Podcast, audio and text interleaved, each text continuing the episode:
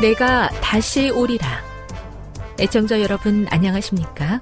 여기는 AWR 희망의 소리 한국어 방송입니다. 본 방송은 천국 복음을 온 세상에 전파하기 위해 제7일 안식일 예수 재림교회가 설립한 세계 방송망입니다. AWR 희망의 소리는 유럽, 라틴 아메리카, 아프리카, 러시아, 아시아의 방송망을 통해 전 세계에 복음을 전파하고 있습니다. AWR 아시아 희망의 소리 방송국은 한국어 방송을 매일 5시간씩 송출하고 있습니다. 희망의 소리 방송은 인터넷과 스마트폰을 통해서도 언제나 청취하실 수 있습니다. 들으실 수 있는 인터넷 주소는 awr.org입니다.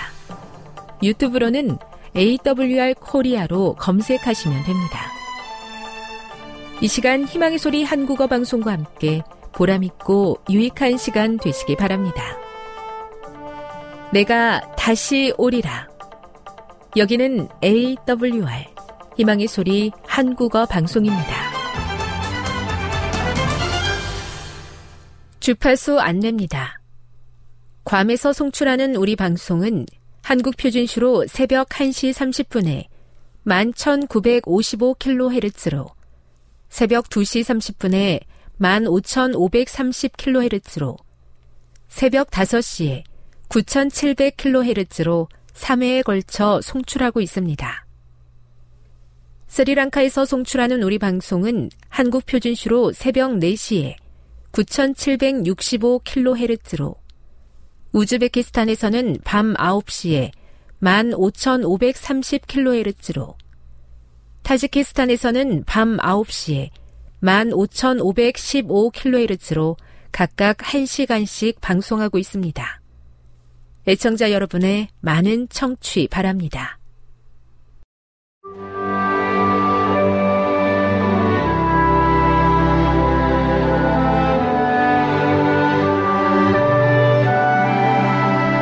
읽어주는 교과 다섯째 날 5월 18일 목요일 안식일과 영원한 쉼 안식일은 지친 세상 속 피난처이다. 매주 우리는 이 세상의 염려에서 벗어나 하나님의 도피성인 안식일로 들어간다. 유명한 유대인 작가 아브라함 헤셀은 안식일을 시간 속의 궁전이라고 부른다.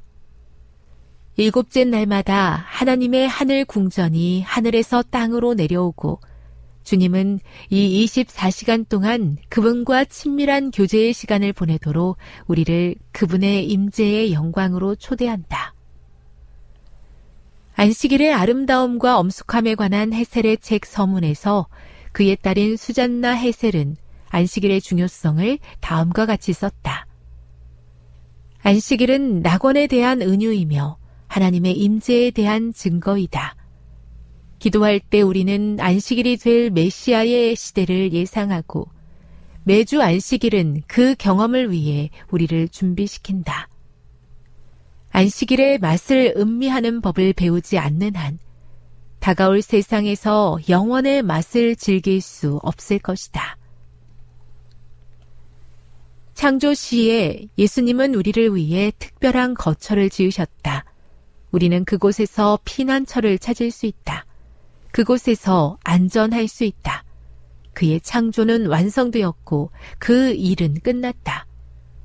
우리가 안식일에 쉴 때 우리는 그분의 사랑의 돌보심 안에서 쉰다. 그것은 곧 다가올 새하늘과 새 땅에서 영원한 안식을 기대하며 쉬는 것이다. 이사야 65장 17절, 이사야 66장 22절, 베드로 후서 3장 13절, 요한계시록 21장 1절을 읽어보라. 안식일을 지키는 것은 우리에게 영원을 어떻게 가르쳐 주는가? 태초에 지구를 창조하신 바로 그 하나님이 지구를 재창조하실 것이며 안식일은 창조주이신 그분에 대한 영원한 상징으로 남을 것이다. 사실 유대인들은 안식일을 히브리어로 올람하바라고 부르는 다가올 세상을 미리 경험하는 상징으로 여겼다.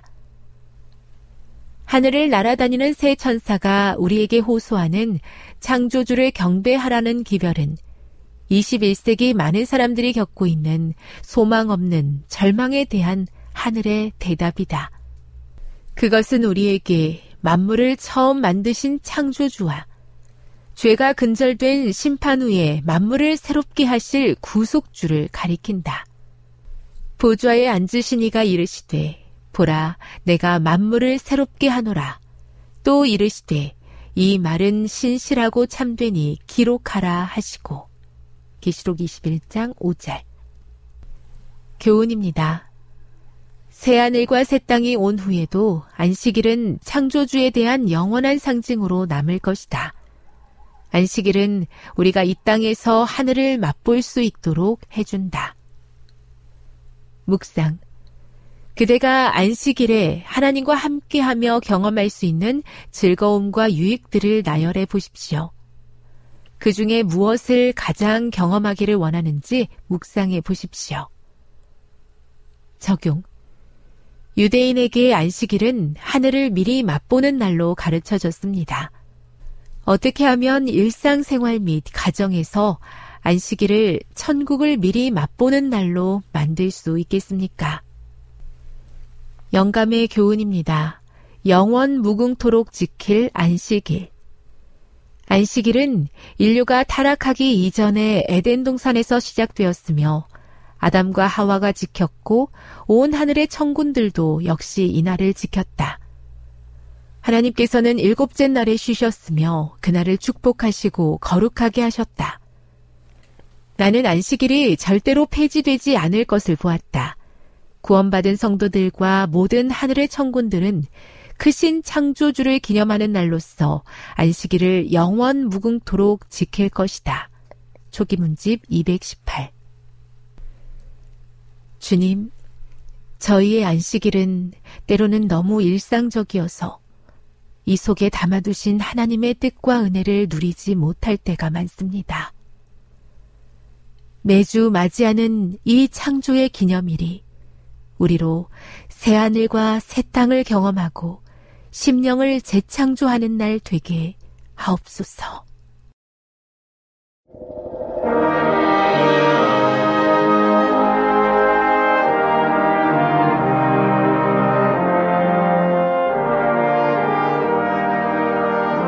희망의 소리 청취자 여러분, 주 안에서 평안하셨습니까? 방송을 통해 여러분들을 만나게 되어 기쁘게 생각합니다. 저는 박용범 목사입니다. 이 시간 하나님의 은혜가 우리 모두에게 함께 하시기를 바랍니다. 이 시간에는 사람들이 살아가는 방식과 하나님께서 이루시는 섭리라는 제목으로 함께 은혜를 나누고자 합니다. 사람들이 살아가는 방식과 하나님께서 이루시는 섭리라는 제목입니다. 본문은 사무엘상 23장 19절로 28절입니다. 사무엘상 23장 19절부터 28절까지 있는 말씀을 보겠습니다. 때에 십 사람들이 기바에 이르러 사울에게 나와 가로되 다윗이 우리와 함께 광야 남편 하길라산 숲을 요새 숨지 아니하였나이까? 그라운제 광은 내려오시기를 원하시는 대로 내려오소서. 그를 왕의 손에 붙일 것이 우리의 의문이이다. 사울이 가로되 너희가 나를 긍휼히 여겼으니 여호와께 복받기를 원하노라. 혹이 내게 말하기를 그가 심히 공교히 행동한다 하나니 너희는 가서 더 자세히 살펴서 그가 어디 은적하였으며 누가 거기서 그를 보았는지 알아보고 그가 숨어 있는 모든 곳을 탐지하고 실상을 내게 회부하라. 내가 너희와 함께 가리니 그가 이 땅에 있으면 유다 천천인 중에서 그를 찾아내리라. 그들이 일어나 사울보다 먼저 시부로 가니라. 다윗과 그의 사람들이 광야 남편 마온 황무지 아라바에 있더니 사울과 그의 사람들이 찾으러 온 것을 혹이 다윗에게 구함에 이에 다윗이 바위로 내려 마은 황무지에 있더니 사울이 듣고 마흔 황무지로 다윗을 따라가서는 사울이 산 이편으로 가매 다윗과 그의 사람들은 산 저편으로 가며 다윗이 사울을 두려워하여 급히 피하려 하였으니 이는 사울과 그의 사람들이 다윗과 그의 사람들을 애워싸고 잡으려 함이었더라. 사자가 사울에게 와서 가로되 급히 오소서 블레셋 사람이 땅을 침노하나이다. 이에 사울이 다윗 쫓기를 그치고 돌아와서 블레셋 사람을 치러 갔으므로 그곳을 셀라 하마느 곳이라 칭하니라. 우린 지난 시간에 사람들이 살아가는 방식과 하나님께서 이루시는 섭리라는 제목으로 첫 번째 사실들을 생각해 봤습니다. 지난 시간 살핀 것은 사람들은 죄의 본성대로 살아간다는 사실이었습니다. 죄의 본성은 무엇이었습니까? 하나님을 싫어하고 교만과 이기심 속에 살아가는 모습이었습니다. 오늘은 그 두 번째 시간입니다. 둘째는 사람들은 자기가 편한 대로 해석하며 살아갑니다. 사람들은 자기가 편한 대로 해석하며 살아갑니다. 21절 말씀입니다. 사무엘상 23장 21절 사울이 가로되 너희가 나를 긍휼히 여겼으니 여호와께 복받기를 원하노라. 다윗의 은신처를 고발한 십사람들에게 사울은 하나님께 복받기를 빌었습니다. 다윗을 죽이는 일이 하나님께 복받는 일이 아니고 다윗을 고발하는 일도 하나님께 복받는 일이 아니었지만 사울은 그 일이 마치 하나님의 복을 받을 일처럼 말했습니다. 사울은 자기 입장에서 자기 편한 대로 해석한 것이었습니다. 사건보다 더 중요한 것은 해석입니다. 꿈보다 해몽이란 말도 같은 의미입니다. 사건에 대한 해석을 어떻게 하느냐가 긍정적인 결과가 될 수도 있고 부정적인 결과가 될 수도 있습니다. 그런데 불행하게도 사람들은 자기가 편한 대로 해석한다는 사실입니다. 애써서의 이야기는 자기가 편한 대로 해석한 사람들이 겪는 고통과 어려움을 엿보게 합니다. 바벨론에 포르 잡혀온 이스라엘 사람들은 바벨론이 페르시아에 의해 정복됨으로 이제는 페르시아의 포로민으로서 살게 되었습니다. 포로로 잡혀온 사람들이 정복자의 나라에서 살 때 어떻게 사는 것이 지혜로운 처신일까요? 하나님과 관련된 신앙의 문제가 아니면 그 나라 사람들과 평화로운 관계를 위한 처신이 되어야 합니다. 그래야만 훗날도 도모할 수 있을 것입니다. 물론 정복민의 사람이 되어서는 안 되겠지만 최대한 협조할 것은 협조하고 훗날을 기약해야 합니다. 에서서에 나오는 모르드게는 이 모든 것을 무시하고 자기 신념대로 하는 것이 애국하는 길이라고 생각하고 정복자의 고위층 사람들에 대해서 이해를 갖추지 않았습니다. 이 모르드게의 소신에 대하여 우리는 애써서 3장 1절로 4절에서 확인해 볼 수 있습니다. 에스더 3장 1절로 4절에 있는 말씀입니다. 그 후에 아하수에로 왕이 아각 사람 함무다다의 아들 하만의 지위를 높이 올려 모든 함께 있는 대신 위에 두니 대글문에 있는 왕의 모든 신복이 다 왕의 명대로 하만에게 꿇어 절하되 모르드게는 꿀지도 아니하고 절하지도 아니하니 대글문에 있는 왕의 신복이 모르드게에게 이르되 너는 어찌하여 왕의 명령을 거역하느냐 하고 날마다 권하되 모르드게가 듣지 아니하고 자기는 유다인임을 고하였더니 저희가 모르드게의 일이 어찌 되나 보고자 하여 하만에게 고하였더라. 대궐에 취직한 모르드게는 상관인 하만에게 절하지 않는 것이 유다인의 자존심으로 생각한 것 같습니다. 민족주의적 입장에서는 충분히 이해될 수도 있는 부분이기도 하지만 그런 생각이라면 처음부터 공직에 들어가지 않았어야 했습니다. 뿐만 아니라 하나님의 약속은 70년만 포로 생활을 하고 70년이 마치면 본국으로 귀환하는 것이었기 때문에 이제 얼마 남지 않은 시점에서 몸을 잘 보존하는 일이 중요했었습니다. 그러나 모르드게는 자기가 편한 대로 해석하여 공직에서 일을 하지만 절대로 절하지는 않겠다고 결심하였습니다. 그 일이 하나님만을 경배하는데 충돌이 된다면 목숨을 걸고 거부했던 사도 요한처럼 해야만 하지만 당시의 상황은 상관에 대한 태도였습니다. 하만은 페르시아 사람이 아니었습니다. 그는 아각 사람이었지만 페르시아의 왕인 아하수에로는 그의 지위를 매우 높이게 했습니다.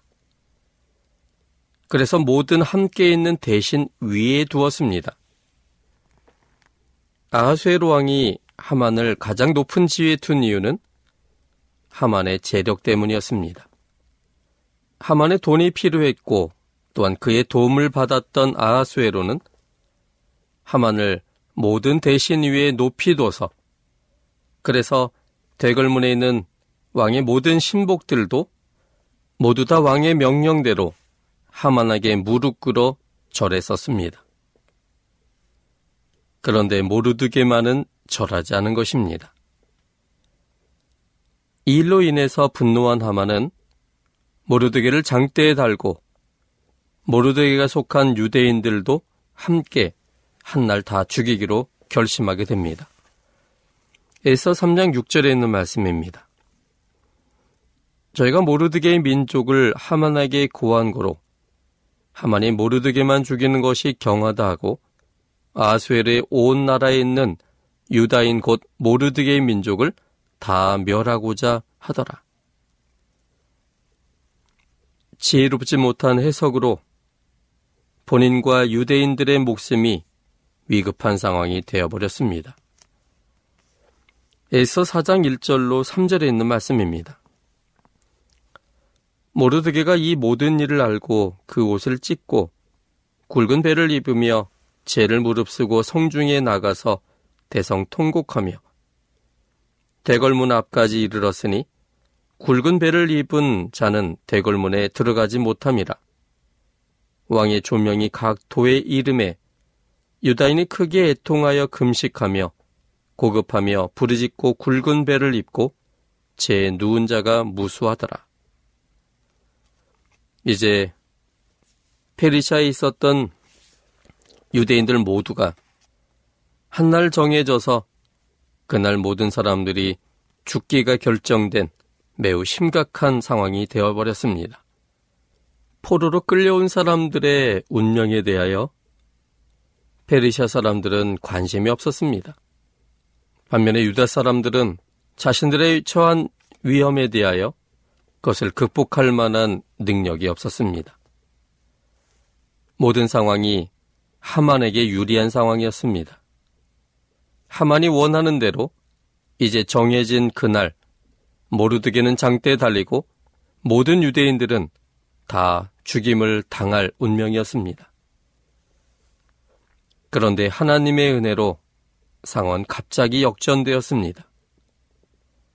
모르드게와 유대인을 모두 죽이고자 했던 하만이 오히려 죽게 되었고 페리시아인들도 죽게 되었습니다. 이 일이 생긴 배경에는 하만이 잘못된 자기 중심적 해석과 아하수에르 왕의 자기 중심적 해석 때문이었습니다. 에서 6장 4절로 11절까지 있는 말씀입니다. 에서 6장 4절로 11절입니다. 왕이 가로되 누가 뜰에 있느냐 마침 하만이 자기가 세운 나무에 모르드게 달기를 왕께 구하고자 하여 왕궁 바깥들에 이른지라. 시신이 고하되 하만이 뜰에 섰나이다. 왕이 가로되 들어오게 하라니. 하만이 들어오거늘 왕이 묻되 왕이 존귀케 하기를 기뻐하는 사람에게 어떻게 하여야 하겠느냐. 하만이 심중에 이르되 왕이 존귀케 하기를 기뻐하시는 자는 나 외에 누구리요 하고 왕께 아뢰되 왕께서 사람을 존귀케 하시려면 왕의 입으시는 왕복과 왕의 타시는 말과 머리에 쓰시는 왕관을 취하고 그 왕복과 말을 왕의 방백 중 가장 존귀한 자의 손에 붙여서 왕이 존귀케 하시기를 기뻐하시는 사람에게 옷을 입히고 말을 태워서 성중 거리로 다니며 그 앞에서 반포하여 이르기를 왕이 존귀케 하기를 기뻐하시는 사람에게는 이같이 할 것이라 하게 하소서. 이에 왕이 하만에게 이르되 너는 내 말대로 속히 왕복과 말을 취하여 되걸문에 앉은 유다 사람 모르드게에게 행하되 물은 내가 말한 것에서 조금도 빠짐이 없이 하라. 하만이 왕복과 말을 취하여 모르드게에게 옷을 입히고 말을 태워 성중 거리로 다니며 그 앞에서 반포하되 왕이 존귀케 하시기를 기뻐하시는 사람에게는 이같이 할 것이라 하니라. 어느 날 밤 왕이 잠이 오지 않았습니다. 그래서 그동안에 있었던 역대 일기를 가져오게 했고 자기 앞에서 읽게 했습니다. 그런데 그 역대 일기 속에는 문지킨 왕의 두 내시 그 사람의 이름도 기록되어 있었는데요. 빅다나와 데레스가 자기를 모살하려고 하는 것을 모르드게가 고발하였다는 그런 내용이었습니다. 자기가 죽을 뻔한 그 한 사건에서 모르드게라고 하는 사람의 고발을 통하여 자기 목숨이 보존되었다는 사실을 알게 되었습니다. 감동이 몰려온 아수에로 왕은 자기를 위험 속에서 구원해낸 모르드게에게 어떤 존귀와 관작을 주었느냐라고 물어봤습니다. 그러자 신하는 아무것도 베풀지 아니하였다라고 대답했습니다. 그러자 이 아수에로 왕은 모르드게에게 어떻게 하면 자기가 입은 은혜를 갚아줄까를 고민하다가 갑자기 뜰에 있는 사람을 불렀습니다. 누가 뜰에 있느냐? 라고 물어봤습니다. 그때 마침 하만이 그곳에 서성거리고 있었는데 하만의 목적은 이제 자기가 나무 기둥을 세웠는데 그 나무 기둥에 모르드게를 달아주기를 왕께 구하고자 바깥들에 왔던 그때였습니다. 그러자 시신은 하만이 밖에 있다라고 말했고 그래서 왕은 그를 들어오도록 명했습니다. 하만에게 왕은 물어봤습니다. 왕이 존귀케 하기를 기뻐하는 사람에게 어떻게 하여야 되겠느냐? 이 말에 대하여 하만이 자기가 해석하고 싶은 대로 해석했습니다. 왕이 존귀케 하기를 기뻐하는 자는 바로 나 자신이라고 생각을 했습니다.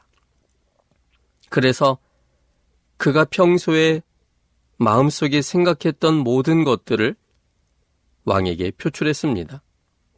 그것은 왕의 입으시는 왕복과 왕의 타시는 말과 머리에 쓰시는 왕관을 취하고 그 왕복과 말을 왕의 방백 중 가장 존귀한 자의 손에 붙여서 왕이 존귀케 하시기를 기뻐하시는 사람에게 옷을 입히고 말을 태워서 성중거리로 다니며 그 앞에서 반포하여 이르기를 왕이 존귀케 하기를 기뻐하시는 사람에게는 이같이 할 것이라 하게 하소서라고 말했습니다.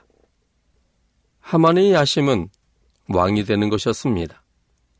자신의 은밀한 야심이 아수에르 왕의 말에 대하여 자기가 해석하고 싶은 대로 해석한 그대로 자기를 왕처럼 보이게 하고자 하는 그 모든 일에 대하여 이야기했습니다. 그런데 놀랍게도 아수에르 왕은 그가 해석한 대로와는 정반대였습니다. 왕은 하만에게 이렇게 말했습니다. 너는 너가 말한 대로 속히 왕복과 말을 취하여 대궐문에 앉은 요대 사람 모르드게에게 행하되 물은 내가 말한 것에서 조금도 빠짐이 없이 하라라고 말했습니다. 그래서 하만이 왕복과 말을 취하여 모르드게에게 가서 그 왕복을 입히고 또 모르드게를 말에 태워서 성중 거리로 다니면서 그 앞에 큰 소리로 외쳤습니다. 왕이 존귀케 하시기를 기뻐하는 사람에게는 이같이 할 것이니라. 자기가 편한 대로 해석하고 생각한 대로 그것이 정반대의 결과를 갖겠습니다. 또한 에서서 7장 3절로 10절에 있는 말씀입니다. 왕후 에서가 대답하여 가로되 왕여 내가 만일 왕의 목전에서 은혜를 입었으며 왕이 선이 여기시는 대로 내 소청대로 내 생명을 내게 주시고 내 요구대로 내 민족을 내게 주소서. 나와 내 민족이 팔려서 죽임과 도륙함과 진멸함을 당하게 되었나이다. 만일 우리가 노예로 팔렸다면 내가 잠잠하였으리이다. 그래도 대적이 왕의 손해를 보충하지 못하였으리이다. 아수에로 왕이 왕후 에소에게 일러 가로되 감히 이런 일을 심중에 품은 자가 누구며 그가 어디 있느뇨? 에소가 가로되 대적과 원수는 이 악한 하만인이다니 하만이 왕과 왕후 앞에서 두려워하거늘 왕이 노하여 일어나서 잔치 자리를 떠나 왕궁 후원으로 들어가니라 하만이 일어서서 왕후 에소에게 생명을 구하니 이는 왕이 자기에게 화를 내리기로 결심한 줄 알미더라. 왕이 후원으로부터 잔치자리에 돌아오니 하만이 에서에 앉은 걸상 위에 엎드렸거늘 왕이 가로되 저가 궁중 내 앞에서 왕후를 강간까지 하고자 하는가 이 말이 왕이 입에서 나음에 무리가 하만의 얼굴을 싸더라. 왕을 모신 내시 중에 하르보나가 왕에게 아르되 왕을 위하여 충성된 말로 고발한 모르드기를 달고자 하여 하만이 고가 50규빗 되는 나무를 준비하였는데 이제 그 나무가 하만의 집에 섰나이다. 왕이 가로되 하만을 그 나무에 달라 하매 모르드게를 달고자 한 나무에 하만을 다니 왕의 노가 그치니라. 여기에는 아하수에로 왕이 자기 중심적 해석을 하고 있는 장면입니다. 왕후에서는 자신과 자신의 민족의 운명에 대하여 당당하게 소상하게 아하수에로 왕에게 말했습니다.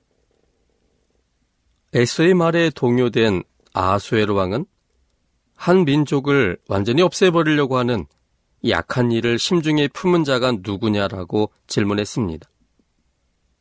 에서는 대적과 원수는 이 악한 하만이라고 얘기했습니다. 그 이야기를 들은 하만은 왕과 왕후 앞에서 두려워 떨었습니다. 이 모든 것을 듣게 된 아하수에로 왕은 이제 화가 나서 잔치자리를 박차고 나갔습니다. 왕이 잔치 자리를 떠나 왕궁 후원으로 들어간 그 사이에 하만은 일어서서 왕후 에스더에게 자신의 생명을 구하고자 노력했습니다.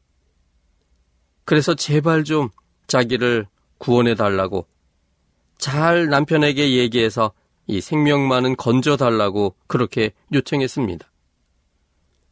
그러면서 이 왕후 앞에 간절한 마음으로 무릎을 꿇고 정말 다리를 붙잡고 그렇게 한 것 같습니다.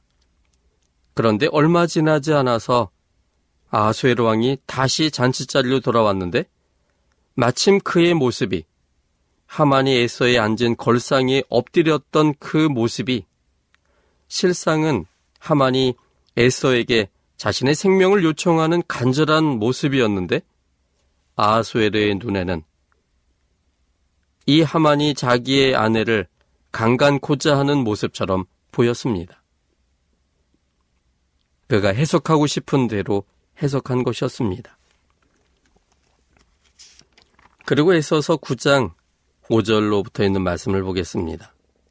9장 5절 유다인이 칼로 그 모든 대적을 쳐서 도륙하고 진멸하고 자기를 미워하는 자에게 마음대로 행하고 유다인이 또 도성 수산에서 오백인을 죽이고 멸하고 또 바산다다와 달본과 아스바다와 보라다와 아달리아와 아리다다와 바마스다와 아리세와 아리데와 외사다 곧 함무다다의 손자여 유다인의 대적 하만의 열 아들을 죽였으나 그 재산에는 손을 대지 아니하였더라.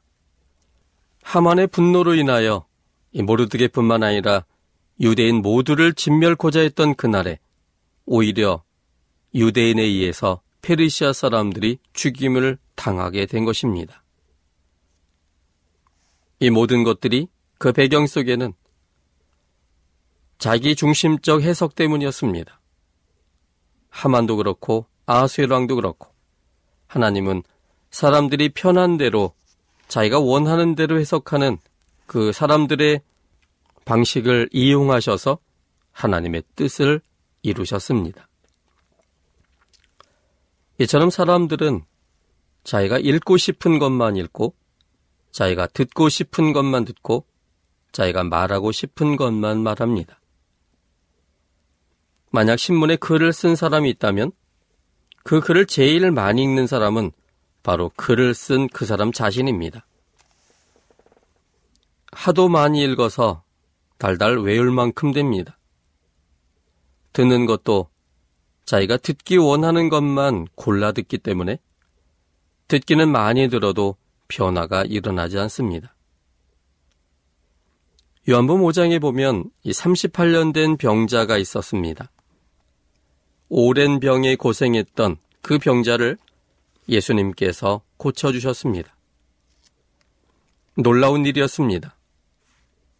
모든 사람이 알고 있는 그 사람이 완전한 사람이 돼서 그가 병들었을 때 누워 있었던 그 자리를 들고 걸어가고 있었을 때 유대인들은 그들이 보고 싶은 것만 보았습니다. 정확하게 보려면 그가 병자에서 온전케 된 것을 봐야 됐습니다. 그것이 가장 크고 핵심적인 일임에도 불구하고 그것을 바라보는 유대인들은 그들이 보고 싶은 것만 봤습니다. 그들이 보고 싶었던 것은 무엇일까요? 요한복음 5장 9절로 10절에 있습니다. 그 사람이 곧 나와서 자리를 들고 걸어가니라 이날은 안식일이니 유대인들이 병 나은 사람에게 이르되 안식일인데 뇌가 자리를 들고 가는 것이 옳지 아니하니라. 그들이 보고 싶은 것은 바로 안식일인데 그가 누웠던 자리를 들고 가는 그 자리였습니다. 정작 봐야 될 병난 사람은 보지 않고 안 봐도 될 깔았던 자리만을 보았습니다. 깔았던 자리가 그들이 보고 싶어 했던 것이기 때문에 보았습니다. 그것만이 그들의 눈에 띈 것입니다. 사건보다 더 중요한 것은 해석입니다.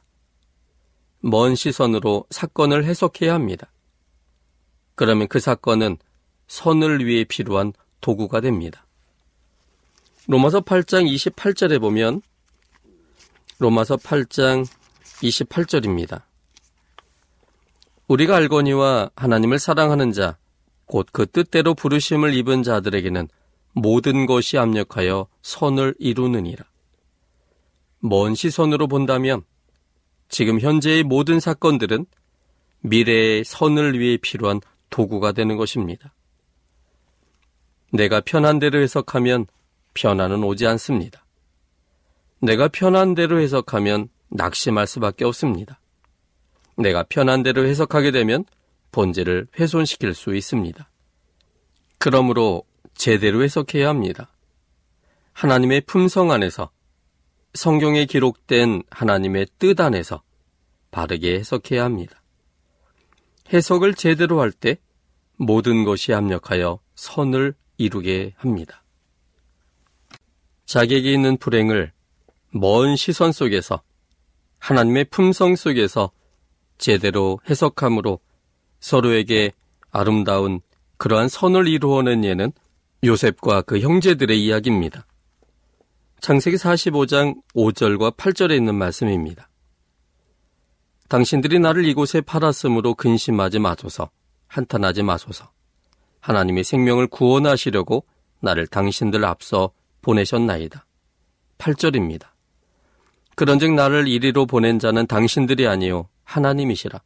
하나님이 나로 바로의 아비를 삼으시고 그 온 집의 주를 삼으시며 애굽 온 땅의 치리자를 삼으셨나이다. 그리고 창세기 50장 18절부터 있는 말씀입니다. 그 형들이 또 친히 와서 요셉의 앞에 엎드려 가로되 우리는 당신의 종인이이다. 요셉이 그들에게 이르되 두려워 마소서 내가 하나님을 대신하리이까 당신들은 나를 헤아려 하였으나 하나님은 그것을 손으로 바꾸사 오늘과 같이 만민의 생명을 구원하게 하시려 하셨나니 당신들은 두려워 마소서 내가 당신들과 당신들의 자녀를 기르리다 하고 그들을 간곡한 말로 위로하였더라. 이제 요셉과 형제들 사이에 있었던 모든 앙금은 사라졌습니다. 요셉이 해석을 제대로 했기 때문이었습니다. 형제들을 통해서 이루고자 하시는 하나님의 측면에서 형제들의 행동을 이해했기 때문에 형제들의 행동까지도 모든 것이 합력하여 선을 이루는 도구가 된 것입니다. 그러므로 편한 대로 해석하지 말고 하나님의 품성 안에서 그리고 먼 시선으로 해석하는 우리가 되기를 바랍니다.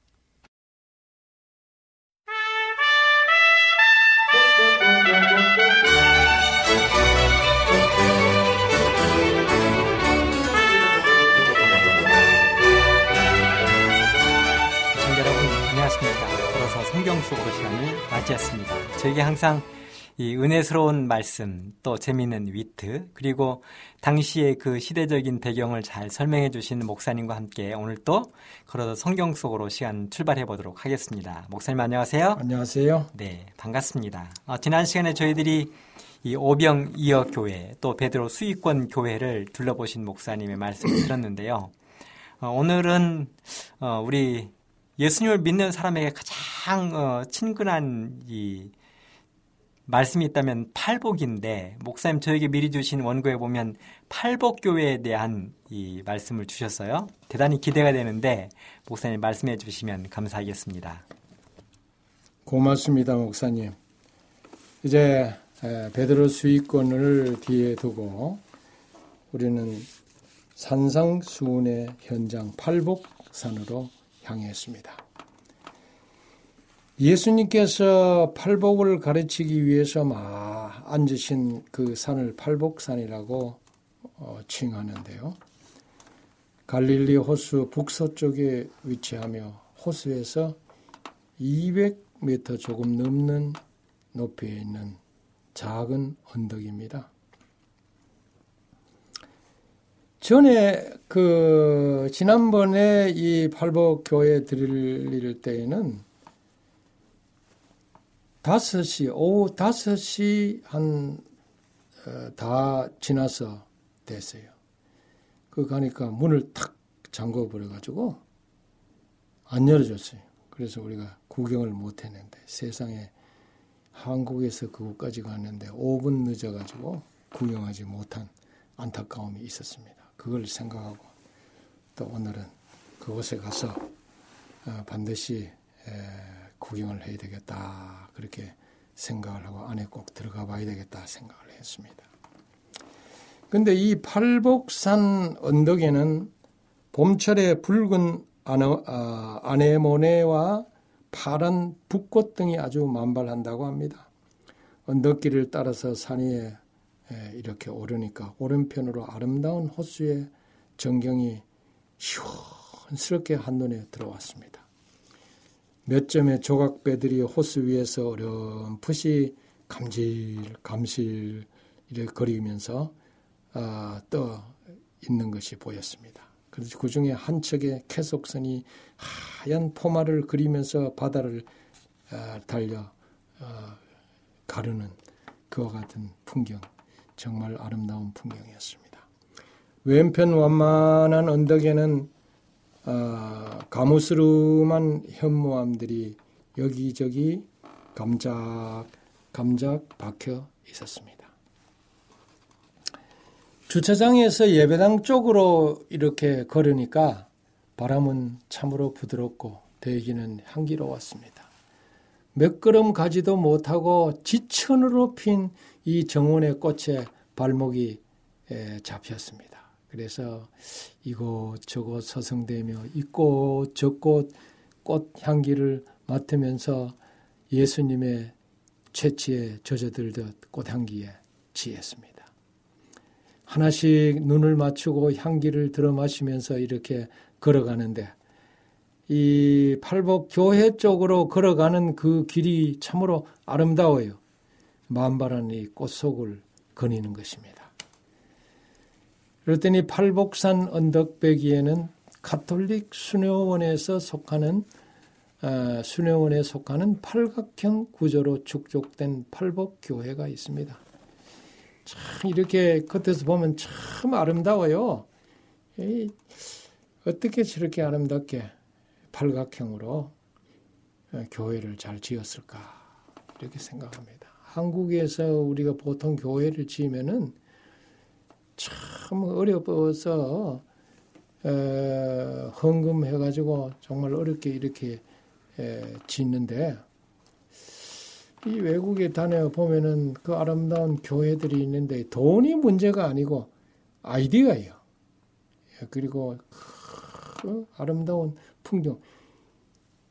또 특별히 어떤 그 시기가 문제가 아니라 어떤 경우는 뭐 100년이 걸려서 어떤 경우는 200년이 걸려서 그렇게 짓는 교회입니다. 우리도 그 교회를 지을 때 그럴 필요가 있다고 생각해요.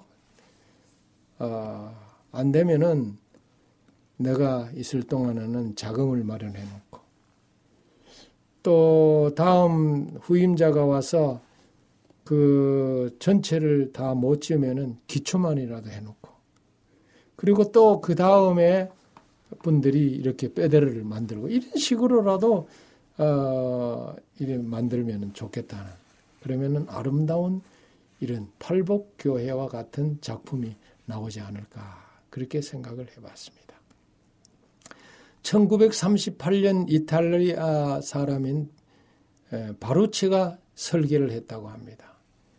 그리고 지붕이 둥근 돔 모양의 교회입니다. 이탈리아 정부가 팔복교회 건축 자금을 제공하였다고 해요. 이 정부가 이스라엘에 있는 팔복교회를 짓는데 예, 제공했습니다. 넓은 정원에 아주 가득하게 핀 꽃이 여간 탐스럽지 않아서 관광객에게 특별한 기쁨을 선사합니다. 팔복교회는 갈릴리 바다를 배경으로 그려진 한 폭의 수채화 같습니다. 우와 하면서 평온해 보이는 그 뛰어난 경관은 보는 이의 마음을 송두리째 사로잡습니다. 그래서 교회 문을 슬그머니 밀어 보니까 아주 부드럽게 열려요. 이 유럽의 그 교회당 같은 거는 대개 다 큰 청동문이잖아요. 육중한 청동문을 열고 들어가야 되지만은 이 팔복교회는 그러지 않았습니다. 아주 부드럽게 열리는 문이었습니다. 내부는 그리 뭐 크지 않으면서도 오랜 시간이 준 장엄한 분위기가 아주 가득했습니다. 맨 앞에 조촐한 재단이 어, 있었는데요. 천장은 아치형으로 이렇게 되어 있었습니다. 모든 것이 아주 평화롭고 저절로 그 안에 들어가면은 엄숙해지고 두 손이 이렇게 모아집니다. 저도 이제 맨 뒷자리에 앉아가지고 기도하면서 마음을 씻었습니다. 팔복교회 안 바닥에는 팔복이 라틴어로 모자이크되어 있습니다. 우리 교회 안에서 어, 우리는 교회 안에서 찬미를 하고 잠깐 예배를 드렸습니다. 그걸 허락이 됐어요. 그래서 우리가 한국어로 찬미를 하고 어, 그리고 말씀을 생각하면서 예배를 어, 드렸는데 얼마나 그 은혜가 충만했는지 모르겠습니다. 그런데 그 우리 우리가 예배를 드리고 딱 나오니까 정원 앞에 한 5, 60명의 에, 아프리카 사람들이 모여가지고 예배를 드리고 있는데요. 거기에 목사님이 설교를 하고 있어요. 그래 가만히 들어보니까 얼마나 열정적으로 설교를 하는지 아주 대단해요. 어, 흑인 목사님이. 그런데 그 모든 교인들이 말이요. 아주 경건해 보이고, 아멘, 아멘, 연발을 하는데, 그래 내가 가까이 가서 가만히 설교를 들어보니까 냄새가 말이요. 우리 재림 교회 냄새야. 그래서 거기에 앉아 있는 사람에게 살짝 내가 예배드리는 사람에게 불러가 물어봤습니다. 아, 그랬더니 저 아프리카에서 온 제7일 안식일 예수 재림 교인들이라 그래요. 역시 이 재림교회 목사님이 설교를 하면 드리는 예배가 그저 낯설지 않았습니다. 아, 참, 에, 아프리카 사람들은 예배를 드릴 때 아주 경건해요. 옷차림도 여러분, 안식일이 되면은 아주 깨끗하게 잘 차려입고 아주 경건하게 이렇게 다 교회에 오는 것을 우리가 보게 됩니다. 요즘 그 세계적인 성교에 있어서 우리 재림 교인의 숫자가 계속 늘어나고 나는데 가장 많이 늘어나는 교인들이 아프리카 교회에서 어, 교인들입니다. 그런데 그들이 또 이 이스라엘 땅을 누비고 있었습니다. 참 새로운 어, 은혜가 있었습니다. 그리고 난 다음에 예배를 마치고 내가 인사를 하니까 얼마나 좋아하는지 우리는 그냥 포 끌어안고 아주 벌쩍벌쩍 뛰면서 우리가 같은 어, 교인이라고 하는 사실에 하나님께 감사를 드렸습니다. 전망이 좋은 가브나움과 타부가 쪽을 향한 이 지역에는 사람의 음성이 증폭되어서 천년 원형 극장으로 사용할 수 있는 공간이 있습니다. 아침에는 바람이 호수에서 육지 쪽으로 불어오고 저녁에는 그 반대로 불어옵니다. 예수님께서 이 자연의 이치를 이용하셔서 이때는 뭐 어, 마이크 시설이 없는 시절 아닙니까? 그러나 수천 명이 있을 때에 바로 이 바람을 이용해서 설교하심으로 그 많은 사람들이 다 듣도록 하신 것입니다. 아침에는 배를 타고 청주들을 향해서 설교를 했다고 누가 보면 5장 2절 3절입니다. 이때는 바람이 호수 쪽에서 이렇게 육지 쪽으로 불었기 때문에 배를 타고 거기에서 설교하면은 청중들이 다 해변에 있으면서 들을 수 있었습니다. 그리고 저녁에는 산 위에서 설교하신 것 같습니다. 우리는 한참 동안 감미로운 연풍을 맞으면서 예수님의 산상수훈을 음미하면서 아쉬운 마음으로 그곳 팔복 교회의 발길을 돌렸습니다. 네, 목사님, 이 예수님께서 팔복의 그 말씀을 선언하셨던 이 곳에 세워진 팔복 교회. 저는 사실 성지 여행을 가면 가장 가보고 싶은 곳이 바로 여기였거든요. 예수님께서 이 사람들을 이 언덕배기에 앉혀놓으시고 그 부드러운 음성으로 말씀하셨을 때 사람들이 얼마나 행복했을까. 저도 그곳에 한번 앉아서 예수님께서 말씀하시던 장면을 이 명상해보고 예수님께서 말씀하시는 것을 이렇게 들어보는 그 경험을 해보고 싶은 정말 제가 그 성지순례 가면 가장 가보고 싶었던 곳이 바로 이곳인데 목사님 말씀해 주셔서 이 한동안 제 마음속에 아주 이 예수님께서 말씀하시는 그 장면을 생각해 보는 감동적인 시간이 되었다고 생각을 합니다. 목사님, 어, 시간이 조금 더 남았는데요. 다음에 어디를 들르셨는지 어, 그 부분까지 좀 말씀해 주시면 예, 감사하겠습니다. 고맙습니다. 이제 다시 이렇게 에, 가버나움을 방문하고 베드로 수익권 교회를 방문하고 오병 어, 이어 교회를 어, 방문하고 또 팔복 교회를 방문하고 그리고 다시 돌아서 어, 이 디베라 쪽으로 내려오는 것입니다. 거슬러 올라갔다가 다시 이렇게 내려오는 것인데 언덕 위 팔복교에서 이렇게 산자락으로 내려와서 한 구비를 돌아서면서 어, 지난번에 말씀드린 대로 시야에 아주 싱그러움이 넘치는 온갖 가원들이 펼쳐집니다.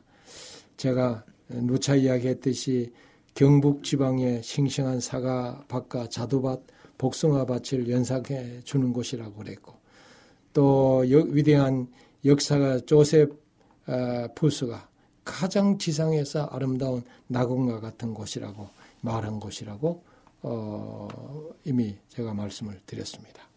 바로 그 쾌적한 길을 달려 기노사를 지나서 다시 어, 지난번에 말씀드린 이 왼편에 평온한 미그달이라고 하는 어촌을 지나게 되는데 여러분 그 어촌이 뭐였다고 그랬습니까? 갈릴리 바다 서쪽 해변에 있는 이 동네가 막달라 마리아가 살았던 곳이라고 했습니다. 에, 일곱 귀신을 예수님께서 쫓아내 주신 바로 막달레아가 들었던 그 일곱 귀신 그 그것을 기적으로 쫓아내신 바로 그곳이 미그달이에요. 막달라 마리아는 예수님으로부터 가장 많은 사랑을 받은 여인이죠. 부활하신 주님을 제일 먼저 만나는 영광도 어, 이 막달라 마리아가 누렸습니다. 그래서 미그달은 한때 인구가 한 4만 명에 이르렀다고 하지만은 지금 다 파괴되고 없어서 조, 어, 뭐 조그만 그 마을이에요. 로마군에 의해서 대량 다 살해됐고 지금은 별 볼 일 없는 아주 초라하고 조그만 이 동네가 되어버렸습니다. 그러나 이 어촌의 정경이 그렇게 안온하게 느껴질 수가 없는 것입니다. 멀리 이렇게 보면은 십자군이 패전한 아르벨 산이 보입니다. 어, 그 아르벨 산을 보면서 계속해서 왼쪽을 그 디베라 바다를 끼고 이렇게 밑으로 어, 달리면은 곧 디베라 도시가 나옵니다. 그래서 이 디베라 도시에 대해서 잠깐 좀 이야기를 할까요? 이 온천 도시는 서기 17년에 헤롯 안티바스가 갈릴리 호수 서남쪽 중간 지점에 도시를 건설하고 티베리우스 황제를 숭앙하여 디베라로 명명한 곳입니다. 이리하여 도시와 면에 있는 갈릴리 호수가 디베라 바다로 불리게 된 것입니다. 그 내막이 그래요. 게네사렛 호수, 뭐 갈릴리 호수, 갈릴리 바다 이렇게 하지만은 디베라 호수, 디베라 바다라고 하잖아요. 그 이유가 바로 이 디베라라고 하는 도시 때문에 어, 그런 겁니다. 어, 예루살렘이 멸망한 후에는 디베라가 아주 중요한 도시가 되어 가지고 이 디베라에서 어, 미시나 그 유명한 미시나가 200년 경에 그 탈무드는 400년 경에 완성된 곳이 바로 이 디베라입니다. 여러분 그 탈무드 탈무드 안에 그 미시나가 있고 미시나를 해석해 놓은 것이 있어요. 그래서 이 탈무드를 우리가 읽으면은 참 성경에 에, 나타나지 않은 그 당시의 배경을 참 많이 알 수가 있는데 바로 그것이 집필된 곳이 이 디베라였습니다. 그래서 이 도시는 아, 유대 학습의 중심지가 됐습니다. 유대교의 4대 성지 가운데 하나가 바로 이 디베라입니다. 이 도시는 십자군과 사라센이 전투할 때 파괴됐어요. 그러나 터키에 의해서 다시 복구됐습니다. 이 이야기는 어, 이 이스라엘 땅이 십자군에 의해서 정복이 되고 한때는 또 사라센이 그 의해서 정복이 되고 그리고 또 한때는 터키에 의해서 정복이 되었다고 하는 그런 뜻입니다. 그래서 그곳이 이제 요즘은 이렇게 복구돼 가지고 1740년부터 유대인들이 돌아와서 지금까지 거기에 살고 있습니다. 우리가 이렇게 보면은 어, 이스라엘을 돌아보면은 어떤 곳은 아랍 사람들만 살고 있고 어떤 곳은 유대인만이 살고 있습니다. 그런데 이 디베라에 가면은 아, 주로 유대인들이 살고 있는 것을 어, 보게 됩니다. 뭐 시간이 다 가서 오늘 여기까지만 말씀을 드리고 다음 시간에 이 디베라에 있었던 아주 아름다운 경험들 그걸 좀 함께 나누도록 하겠습니다. 네, 목사님 감사합니다. 어, 이번 시간에는 어, 저희들이 목사님께서 이 팔복 교회 팔복이 선언됐던 그 팔복 교회 이야기 또 이 디베랴 거기 얽힌 말씀들을 해주셨는데요. 시간 관계상 오늘은 여기까지만 듣도록 하겠습니다. 목사님 감사합니다. 고맙습니다.